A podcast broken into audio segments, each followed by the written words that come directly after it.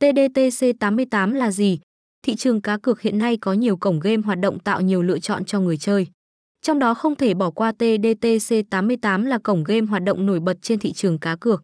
Nổi bật về kho game chất lượng, tính năng website hiện đại mang lại trải nghiệm tuyệt vời.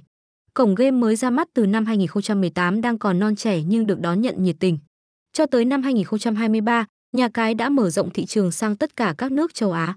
Mọi người đều an tâm về vấn đề pháp lý khi tham gia hệ thống bởi cổng game đã được cấp phép hợp pháp kinh doanh trong lĩnh vực game giải trí trực tuyến.